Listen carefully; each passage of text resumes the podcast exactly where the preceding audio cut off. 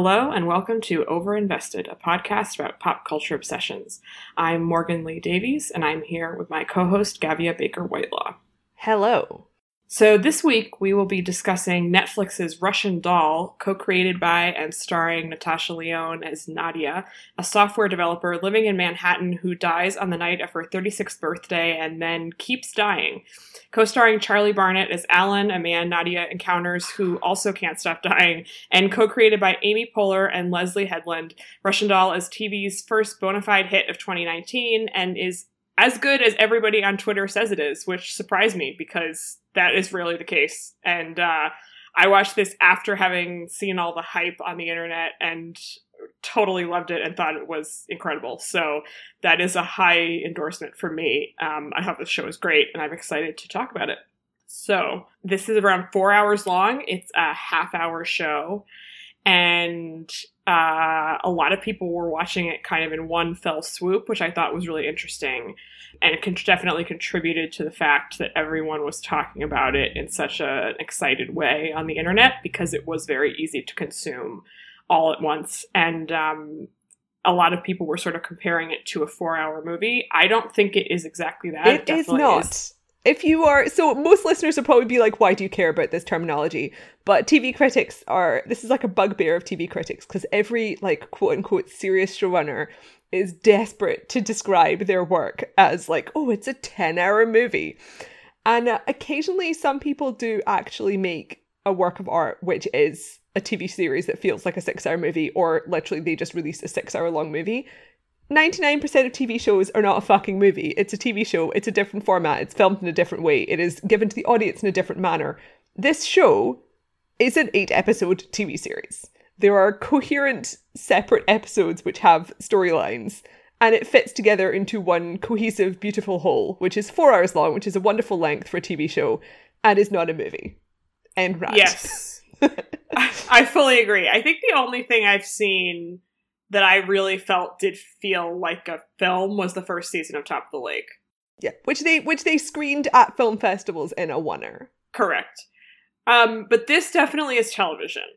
It the episodes end like episode endings. There's a sort of twist when um, Nadia, the main character, meets this guy Alan at the end of I think the second episode, and it you know cuts to the end of the episode, and it's you know, it's a dramatic ending of the episode. But I do think it's interesting that everyone seems to be watching it all at once, which I did not do actually. I watched it over the course of several days. I, I watched it in like time. three settings. Yeah. Um, and I think it's a testament to the fact that it does feel so unbelievably coherent. Um, which historically has not really been the way that television works, right? But also, like, now people are so acclimatized to the idea of Netflix marathon viewing yes. to the extent where, like, everyone just has to watch, like, a new TV series when it arrives on the weekend it arrives, which I don't really like. Like, if I really like a TV show, generally I want to spread it out a bit, and I'm now inured to the concept of having to do a huge marathon of a TV show I don't want to watch for work purposes. I'm just like, God, please let me watch Umbrella Academy over two weeks as God had decided we should. Well, this is what's interesting. I am resistant to Netflix's programming for a variety of reasons. One of them being that I don't like Netflix as a company, but more because there's just so much of it all the time. There's like a constant fire hose of new content being shot out. And like I think something we discussed in the American Vandal episode we did is that some shows literally are incredibly badly suited to being released all at once or binge watching. Because if American Vandal came out like one episode a week, then people would, could have loads of fun kind of speculating about what's happening.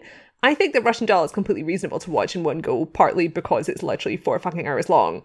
But um, I would I would prefer if at least some Netflix shows that did not kind of have their rights tied up in TV releases did come each week. I am very glad that Star Trek Discovery comes out once a week. Yeah, I am broadly speaking completely in favor of television released in a traditional way. I was just having a conversation with someone who had binge watched the entirety of Mad Men over a three month span, and my brain was like breaking at the thought of doing this because I watched the entirety of Mad Men over the course of seven years. and it's just a completely different experience. And obviously, if you weren't doing it at the time, it's just not going to be how you watch something. But it is interesting to me to think about the different ways that we consume and process these things that are all considered TV and something like Mad Men, which is 80 episodes or something, versus this, which is four hours long, are playing with the form in such different ways. They're going to do a second season of this, I believe. I don't know if it's been officially greenlit, but they're definitely going to do it. And I find that insane. I don't understand Yeah. Why you would do that because the end of this, which we'll talk about at the end of the podcast, is so perfect. Like, it's just this sort of weird dichotomy, right, between indulging in what TV normally is, which is something that goes on for a long time, and then what TV now kind of has become, which is these contained dumps of content that come at you all in one go. And in this case, I think it actually just works incredibly well as this contained thing. Yeah, I mean, this is definitely a show that feels like a miniseries, and there's also been quite a few prestige shows recently where it was like they had one season which is great, and there was literally no reason for a second season other than TV networks want the money, um, Yeah. and it, which is why it was so refreshing when Phoebe Waller-Bridge, who created Killing Eve, um, with her original show Fleabag, which is kind of the thing that made her I mean, I mean, famous, famous for showrunner, but the thing that made her famous, um, she did one series and then stopped, and then a bunch of years later, she announced, like last month, that she's going to do a second season, and she was like, "Well, because I've now had an idea, like I never planned to continue it, but now I've had an idea." And I wish that more people were allowed to have that kind of level of creative freedom, or they were curtailed from continuing their shows that should have been one season, because Killing Eve to a lesser extent than Russian Doll, I'm a bit concerned about there being a second season because the first season was so perfect, and also Phoebe Waller Bridge is no longer in charge of season two. So Yeah, I think that show's gonna have a big tailspin. Um, Big Little Lies is another one that the end of that is so clearly an ending, and they decided to do a second season because it was like the most popular thing on television. It was full of famous people, and so they kept going. This is such a clearly diagrammed story, and it's so brilliantly constructed narratively.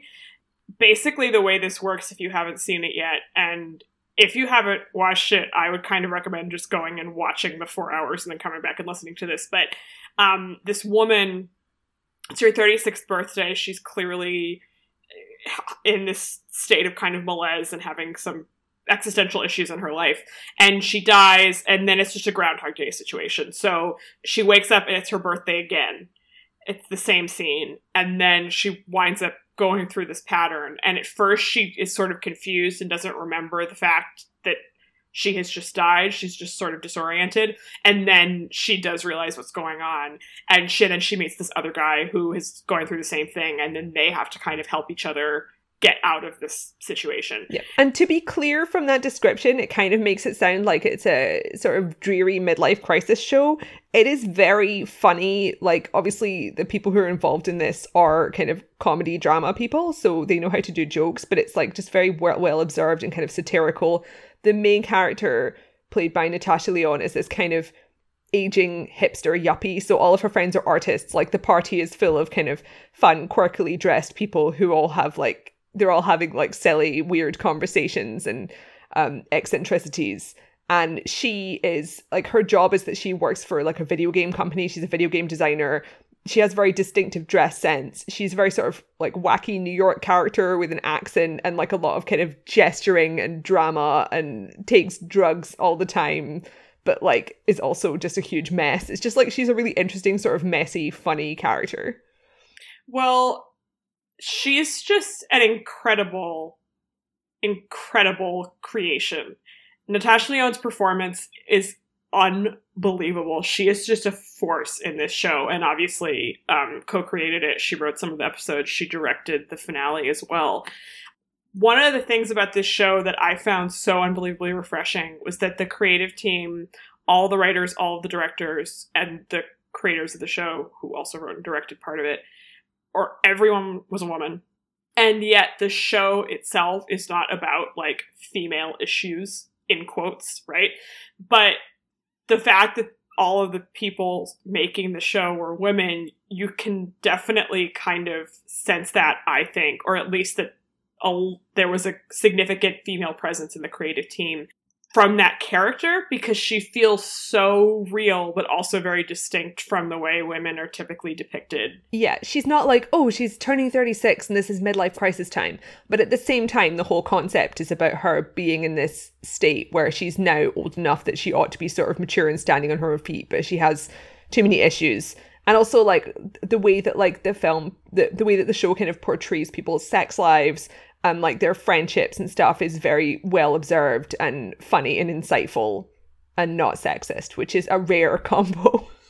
yes. And like she has some really great friends who don't have that much screen time because of the nature of the way the show is set up. Like she keeps going back to this party and then she rapidly leaves it because she's trying to figure out what's going on, but you'll see these people for sort of a brief brief moments and they feel also completely like real people at least one, maybe two of them, I couldn't, I don't remember exactly, um, are lesbians or bisexual. And she is depicted as showing, I think, only sexual interest in men, but also feels kind of not stereotypically feminine in her presentation in a way that I really enjoyed. And she's very brash and just like well, Natasha Lyonne is kind of like a low key gay icon to the point where people are often surprised to hear that she is in real life straight. yes, but um, the co-showrunner Leslie Headland is queer and she is married to the actress who plays Lizzie, um, the woman with the short blonde hair. Yeah, the whole show just has this kind of aura of nonconformity, I would say, on her side. And then the Alan side, the guy, lives in this apartment that is literally just like a sterile box. Everything is gray. He folds his shirts like too neatly. and it's this really kind of depressing apartment that's very reflective of the sort of new developments I mean, even their York, even their right? pets, right? Because like one of the plot points in throughout the show, but especially in the first episode, is that um, Nadia, Natasha Lyonne's character, um, the reason why she dies at first is because she's looking for her cat, which is kind of the local deli cat, and she gets knocked over by a car. And this cat is sort of a recurring figure in the show, so it's this chaotic animal that doesn't really belong to her and kind of lives in the park and kind of lives in a shop and is always missing. And then Alan's pet is a fish that's in this perfectly clean rectangular blue lit um, tank that he feeds at the same time every day, which I just really enjoyed as a detail. yeah, and it's so it's just perfect. I love that character. I think that actor Charlie Barnett, who I've never seen in anything, is did a brilliant job and part of what is so great about that character is that he's just deeply uncool in every way. He's so uncool and he's very he's very neurotic. And I think kind of the one of the interesting like obviously the show is about these two characters. The narrative reason why they get locked into these loops of dying repeatedly is they both have really serious mental health issues to work through. And she was partly raised by a therapist and her mother had serious mental health issues and she is like very well versed in the context of kind of having and handling mental illness whether she's doing it like competently or not. Whereas alan is like completely terrified of the idea of getting any kind of treatment even though he has he clearly has like a ton of issues. But one of the kind of interesting things that i was thinking about when morgan kind of was talking about the fact that it's like an all-female creative team is the way that sort of alan is portrayed because the way he's introduced obviously you're like man this guy is very uptight um, he's also very controlled, but like on the surface, he should be sort of like an attractive prospect because he's a good looking young guy. Um, he's really well put together. He's clearly got some kind of goodish job. His apartment's really clean. He like probably owns a bed that isn't a mattress on the floor. Like he's doing pretty well, right? But his storyline is about he is caught in this time loop day where he wants to propose to his girlfriend. And then he discovers that not only does she not want to marry him, but she's been cheating on him with this like scuzzy guy who's her thesis supervisor at university or something. It's just this like pudgy middle aged guy who's clearly a shithead. And like, first of all, you watch the show and you're like, yeah, I can kind of see why she's cheating on him and why she wants to get out of this relationship. And then once you see things a bit more from her perspective, it's like she's almost genuinely like frightened of what he'd do if they break up they kind of go at that from an interesting angle because at first there was like no way you'd be like, oh, he seems like he might be dangerous or he might like harm himself. And then by the time you've known him for a few episodes, you're like, okay, yeah, I can see where she's coming from. Even though like you know, I'm not endorsing infidelity, but you can that kind of circle of relationships makes a lot of sense. Yes. Well, there were a couple scenes with her that I found a bit odd actually. I thought this show was almost perfect and then there were a couple of things that just struck me as a bit strange where they're talking about her as though she's done this like horrible thing and obviously again like cheating is bad. Or like he talks about her as though she lives this like unbelievably boring life and it's so terrible. And i just thought i mean she seems pretty sympathetic to me. Like you seem like a nightmare to deal with. Uh and it there was something about the way some of it was depicted that felt a little unfocused to me. Oh, I didn't pick up on that. I just I was just like yeah, I mean, I sympathize with him, but she she is more sympathetic. I think this is a show that probably benefits hugely from uh, a second viewing. We were talking about this before we started recording. Not in the sense that it wasn't great the first time. I totally loved it, as you you can all tell from the way I'm talking about it. But there's so much going on that I think probably watching it again, you pick up on more. And I would be curious to rewatch those scenes because it did feel a bit funny to me.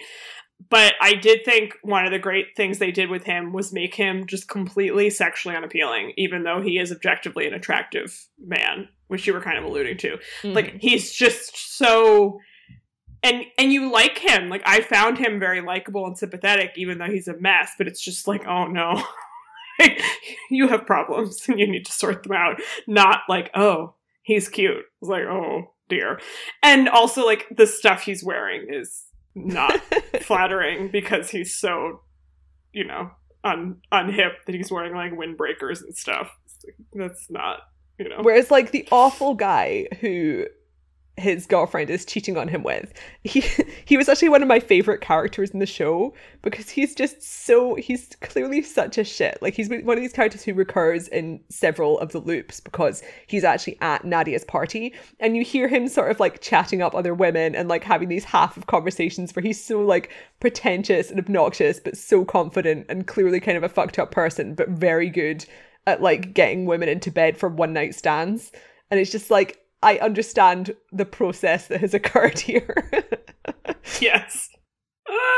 Yeah, he was awful. I've seen that actor in a couple things before, and I couldn't remember him in those things. Like he was on the Knick, and I couldn't really remember his character, but I just recognized his face so immediately and was like, "Oh, right, you're an asshole." And I thought, I don't know what this man is like in real life. Like, I hope he's a nice person, but he's just got an asshole face. Like, he's really good at playing jerks. But that whole plot in general, even though I had some quibbles with it, I do think is is handled very well because it could so easily have turned into, you know, this guy being really possessive or violent in a very unpleasant way. And like he's not handling the whole cheating stuff well. And like he does show up at the guy's office and punch him in one of the loops. But it just felt like a more nuanced depiction of that kind of situation than you normally see. Again, I'm assuming because the women who wrote this have a more nuanced view of these things and didn't feel the compulsion to make the male character at the center of the story like a macho guy. I did want to say about Nadia also, one of the things that makes her so appealing, I think, certainly to me, is that she just has this kind of old New York quality to her. She really does. She seems like she seems like an a, an old man. I think she has compared herself to Andrew Dice Clay, which is really beautiful um, and accurate. Uh, you don't hear that accent so much anymore, but it's very distinctive. It's and it's not just the accent; it's the mannerisms, it's the whole thing. And the show itself is very aware of its location.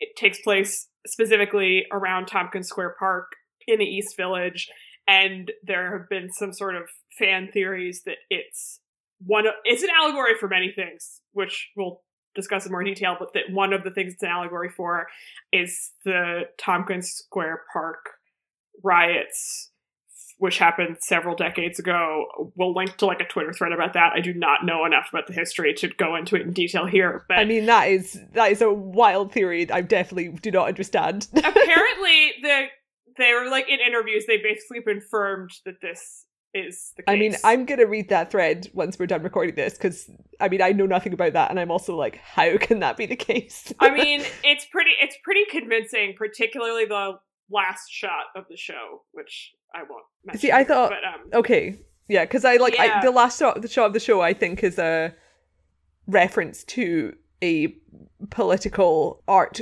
group, but I guess it's a spoiler for me to name the political art well, group. it's also a reference to a, a thing that happened in this Okay, historical event.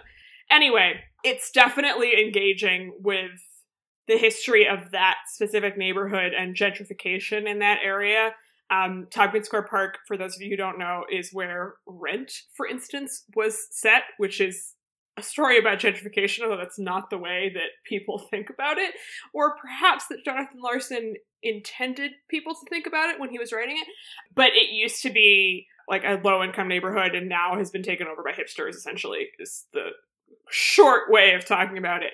And there is a homeless character on the show who's kind of central to the story. And there's just a it's just a kind of a lot of interesting stuff going on. And um the fact that it's set there and that there is so much intense sort of New Yorkness to it, I think makes it really interesting. And also as a New Yorker, made it so satisfying for me to watch. And it's been really interesting to be in New York talking to people about it because, as I said at the top, this is a hit, like for sure. Netflix doesn't often release numbers, so it's impossible to know like exactly how many people are watching something. But certainly in New York, like I have spoken to so many people who have watched this. Like everyone I know has watched this show basically, and everyone is obsessed with it, and specifically because it's so New York. Like everyone says that exactly. They're like, it's so New York. I love it so much. And I was talking to someone who, you know, was saying, like, I hate everything set in New York basically because it feels so inaccurate and wrong, but like this is the one thing I've seen in years that feels right. And I've, you know, something like Can You Ever Forgive Me, which we were just talking about, also I think is a really good New York movie, but most things set in New York do indeed feel stupid and inaccurate, including Leslie Headland's romantic comedy Sleeping with Other People, which she made a few years ago that I watched the other day, which is unbelievably terrible. So I'm happy for her that she made this good thing because that's bad. And uh just bad in every way and also has that kind of fake New York thing going on and this feels so much more specific and kind of grimy in a way that I just found so unbelievably satisfying and more true to the experience of actually living here unless you live in like a penthouse condo which is what most of manhattan is like now sadly. But um that's not my experience so so i liked this instead. I'll add on to that as a tag. The thing that has gone around twitter as a meme is the fact that natasha lyonne says cockroach as cockroach and everyone has been talking about that as well on the internet and in my real life. And it was just very beautiful. It's a beautiful thing to have come out of this television experience. And the way she says it is so distinctive and wonderful. And she's even tweeted about it. It's very good. So like one of the ways to like really make something catch on is just to repeat it a ton of times. Yes. Which they do with Cockroach, they do with quite a few things in this show, and this is one of the rare shows where when they repeat stuff, it's actually continues to be funny and interesting and like just good quality material rather than stuff just getting repeated and getting turned automatically into a meme. Which includes the theme music, which I have actually just been listening to the fucking catchy theme song um, because it's such a good choice. Like they have like Groundhog Day, kind of the main character, like Bill Murray's character, wakes up every day with the same song in the radio. This show gives Nadia a theme song, which is uh, "Gotta Get Up," and it just plays every time she like resets back to her life. And then Alan has a different piece of music, which is this kind of Beethoven classical piece of music that's very sort of formal but also slightly chaotic. And um, the "Gotta Get Up" song is so good because it's just like this very sort of rhythmic, repetitive, cheery, music hallish, sort of jangly song that's about sort of getting up and having to go to work in the morning and having to be responsible. And she never is, and she's caught in this constant loop of it. And then the, the song sort of starts to fall apart halfway through, but you hardly ever get to that point because it just resets. Yeah. It's a great choice and it's a really good song. It's also, a great song. just and like I, musically. I looked up to see if someone had interviewed the creators about this because obviously they had because this show is being like bombarded with interview requests. And there is like a whole interview about how they managed to get the rights to this song because they had to like fucking negotiate. Like obviously you have to pay to include any piece of music in your show. And they had to negotiate with Harry Nilsson's like estate to have this song in the show. And they had to find the perfect balance for the maximum number of times they were allowed to play the song versus how much Netflix would give them the, bu- the budget to just pay over and over again to keep paying for this one song. yeah, I mean, it's well. What's funny is that it's actually like great exposure for that song. yeah, exactly. Which, Like like- they, they, Harry Nilsson's people really had no idea what hit this was going to be. They should be No. paying the show. I know. but yeah, the fact that it's such a good song makes it not annoying, which is helpful. I can't remember what the song is in Groundhog Day, but it's definitely Well, I think the point of the song in Groundhog Day is that it's meant to be irritating. I Yes, think it's like it's like the Bee Gees or something. yeah. Well, I know he hears like a weather report or something, or something about like baseball. I mean, it's he's going nuts. Whereas this, it, it's meant to not drive you nuts because that would make the experience of watching the show irritating. Mhm. Um, so we were talking about the Tompkins Square Park stuff a little bit, which again we'll link to something because I can't really speak to that in detail. But one of the things I think is so interesting about the show, actually the thing I think that makes it the most interesting, although it's enjoyable on its face because it's so funny and emotionally compelling period is that it basically functions as an allegory for all of these different things simultaneously so people have kind of been talking about how it's an allegory for therapy and also for addiction and then also kind of the gentrification stuff that we just mentioned and i generally find allegorical stories not super interesting but because this is operating on all of those different levels, that sort of catapults it into a different region for me because Yeah. it's not simple. And also, kind of the only one of those that it's really explicit about is um, kind of the main characters, obviously both of their kind of mental health issues, and Nadia's kind of memories of her mother and all the guilt she feels about thinking that she's abandoned her mother as a child, which obviously she was a child, so like you can't really abandon your mother. But that stuff's all kind of quite explicit, whereas kind of the idea of addiction, the show is actually not sort of like, oh, drugs are bad. It's more sort of like she she takes a lot of recreational drugs, but that's not sort of critiqued by the show. And in fact, it kind of takes a long time for the show to really reveal what her issues are and how miserable she actually is because the character is so cheery and lively. But um kind of you gradually begin to realize that like because she's like hiding you know, she's hiding her unhappiness like so many people do.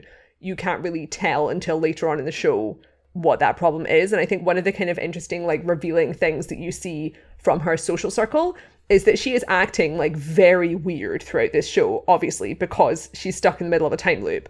And in pretty much every loop where she does something really weird, her friends just sort of go along with it. Clearly, because her behavior is already so erratic that they're just like, well, Nadia's just being Nadia, kind of thing. Yes. Whereas Alan's thing is that like literally no one is even noticing what he's doing because he only has one friend and he is like alone in his like weird sad apartment all the time. Yeah, I hadn't thought about the addiction thing really at all because, as you say, it's not explicitly discussed. And then I read an interview with Natasha Lyonne, who in her actual life had serious substance abuse problems and like came quite close to dying a couple of times, which I think is where the genesis of this show Mhm. was. And she was talking about the sort of parallels between her experiences with addiction and then what's going on with the show.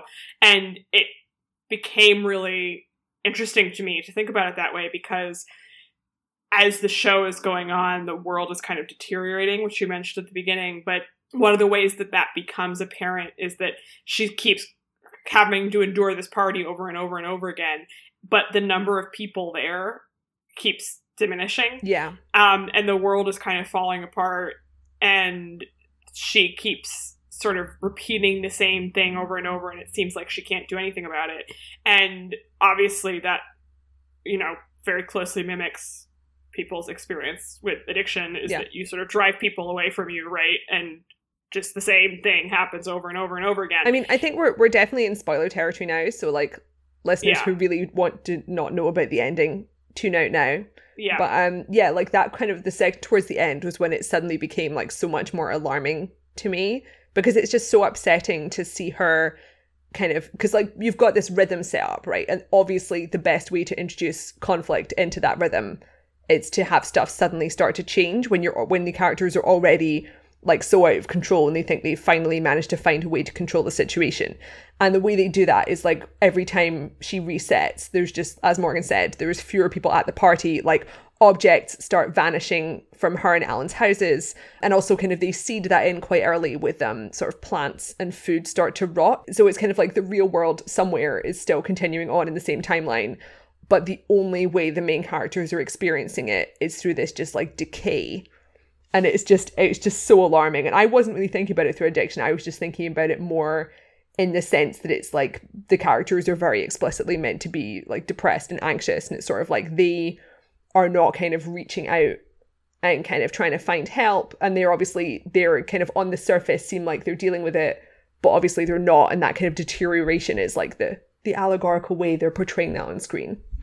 Yeah. But i mean it works for both like really well i think Yeah, I agree. And I think even the therapy stuff, even though that's more explicitly alluded to, and obviously it is very clearly a show about trauma and is, you know, Nadia has partially been raised by a therapist. Like it's obvious that they're engaging with this. It's not just the sort of surface level stuff that's being talked about in the show textually. The whole thing is kind of a metaphor for that too, in a way that I found really interesting. So these two people who don't know each other at all get pushed into this situation where they're having to talk to each other over and over and over and over again, right? With no outside context. And it keeps happening over and over and over again. It's the same thing, which, if any of you have ever been in therapy, let me tell you, you just have the same conversations about your parents over and over and over and over again for years. Like, it's just the same shit and that's basically what is happening in the show is that they're like stuck in this situation with a stranger trying to like fix their problems. And as the old cliche goes it's often easier to talk to someone who you don't know about your problems than someone you do. And um and he's terrified of going to therapy and they do actually try to have him go to therapy like once and it does not work in the show. But essentially what they are doing is the sort of non-therapy version of therapy in this situation. And i found that really really interesting because they have both the textual and the subtextual engagement with that process which seemed to me really smart in a way that i hadn't really seen depicted before. I always hate bad depictions of therapy uh, media, there are many, and this didn't go for the explicit depiction of that, but it was more about it in a thematic way, in a way that clearly understood what it was talking about, and I thought that was really, really smart. and also had a really good kind of restricted use of actually discussing and showing Nadia's mother on screen. Because they have Mhm. like it's kind of like a, a fun but horrifying cameo role for Chloe Sevigny plays her mother in sort So of good. flashbacks in the past in the last few episodes, and kind of you know from earlier on that her mum wound up in a mental institution and died when Nadia was relatively young and left her with this therapist friend who essentially became her surrogate mother like as an adult.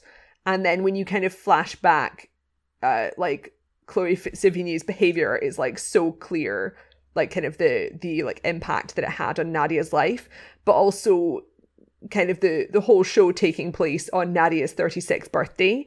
It's like that's the point where her mother died, so she's got her mother on her mind. But also, like the showrunners chose 36 really specifically, which I found interesting. I think there was some interview where someone asked either Natasha Lyonne or Leslye Headland, like, why didn't you have this character be 40 because it's more of an obvious midlife crisis time And they were like, obviously, because she's a woman, because at 36, that's kind of the cutoff where people start to be really serious about, like, what are you going to have kids? And obviously, mm-hmm. this isn't a character who has any particular desire for children. But I think the point of that choice is that even if you're a woman who has no interest in children and doesn't have a partner, people are still like really invasive and weird about like when are you going to have kids, like the biological clock's ticking kind of thing. That's interesting. I hadn't read that, but that makes sense. And there's a whole subplot with the guy she had been dating. I don't know if that's really the right word. He yeah, she had like an affair with an older man who was married, and they and broke up his marriage. And he has a daughter who's like twelve. Yeah, and he keeps wanting her to meet the daughter, and she really doesn't want to meet the daughter, and that's this whole sort of undercurrent running through mostly the first half of the show. And sort of the conclusion of that storyline is her wanting to give this girl a, this book that was really meaningful to her when she was a kid. It's a book that's by the same author who write, wrote the Anne of Green Gables stories, but it's sort of like a darker, weirder take on a similar concept. Like it's about a girl who's an orphan and was adopted by some sort of distant relatives, but she's a lot more serious and sort of morbid. Yeah, and then when she finally does wind up giving it to her, the girl kind of turns into herself as a child. And It's this whole symbolic thing. The last couple of episodes get very freaky. Yeah. I was I was really like alarmed and upset for the last couple of episodes. So I'm glad that the ending is happy. well, I will before we get ch- just to the end, I do want to say the one thing I thought about this show that I wish they had done differently was that Nadia gets a lot of backstory with her mother, and you really understand why she is the way that she is. And Alan, they make no effort to do any of that at all. And it's very clear just from watching him behave that he has a lot of anxiety, right? And like you find out that the first time he died, he committed suicide. So obviously he has a lot of mental health problems.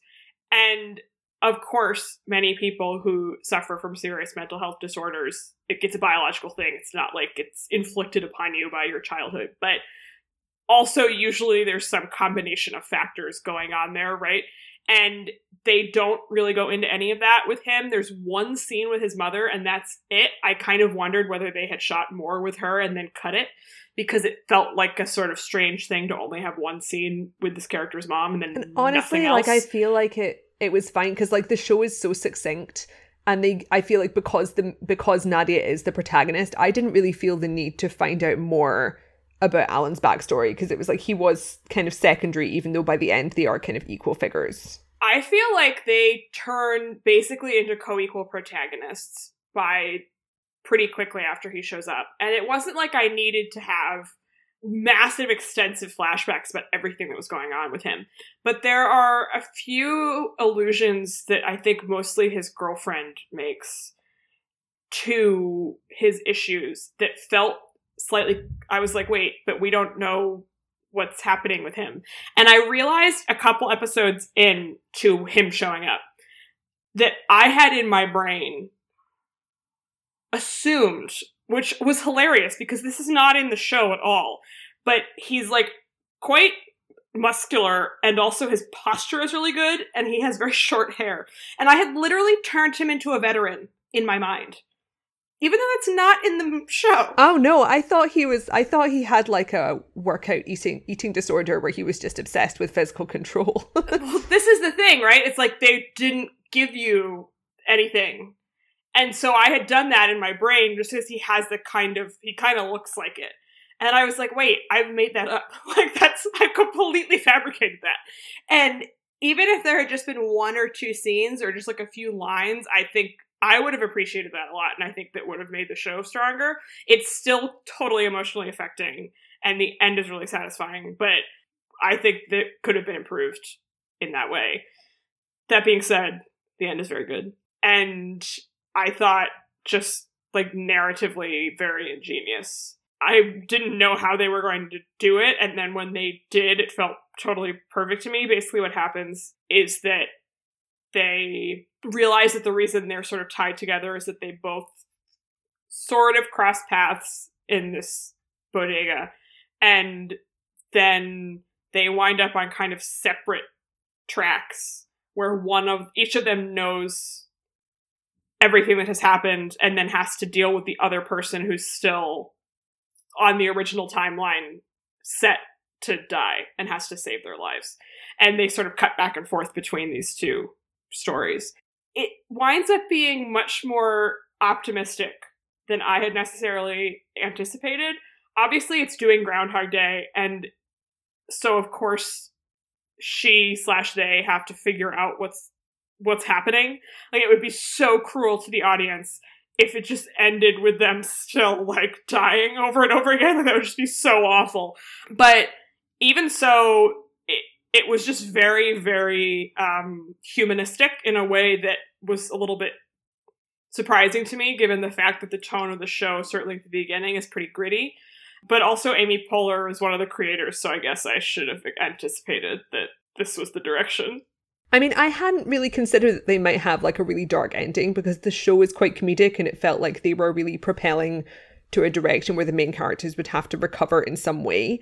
But I just found the ending really unexpected because there's sort of in a time loop story, there's like you think there's a relatively limited number of ways they can end it, and they found just a really refreshing, interesting, and sort of shocking way to have the final episode like work out and have it still be a really interesting conceit. Yeah, it was not something I had seen before.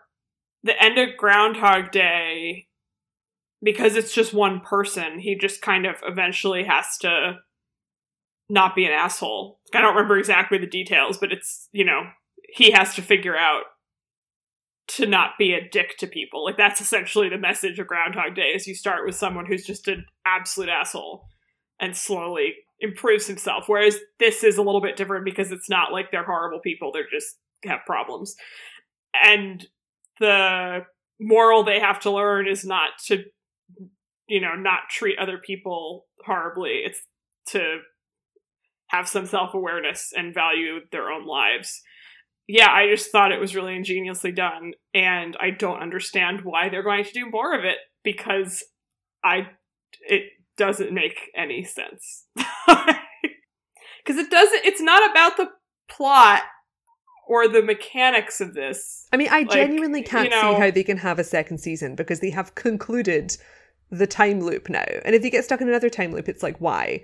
But also, if right. they do it with separate characters, then also, you're going to lose. Which, yeah, right. I mean, also, who cares, right? Because it's like, because the whole, like, Natasha Lyonne is like the center, the heart of the show. So I don't know. Like, I feel like they're geniuses. So maybe they'll just surprise me because I'm just a dummy and I don't know how to write a TV show. But I'm also kind of like, how can you follow this up? it's a mystery. I mean, it's I'm not really like confused. doing another season of Stranger Things where it's a continuing forward facing narrative. yeah, it's bizarre because it is so unusual to have an ending this good in any form of storytelling. Endings are really hard. And if you nail the dismount this successfully, you should just bask in that and do something else. do something else with the same cast, right? Just tell a different story. Also with these actors. That's fine. I would yeah. watch that, right? Put them all in a spaceship or something, you know. Right. Always, always a spaceship. I'm always up for that. Have Greta Lee play like an 18th century witch instead of yelling "Sweet Birthday Baby" 55 times. she did a great job of oh, varying so that delivery fun. every time. So I read an interview with her, which was literally like one of the first questions was like, "What was it like to have to just say the same fucking line over and over again?" And she did consider not taking the role because she was just like, "This is just gonna be awful," because she does say it like different ways each time. But I just feel like she is and also because she has quite a memorable face, I feel like people are gonna just yell that at her in the street for just years to come. Like, sweet birthday baby!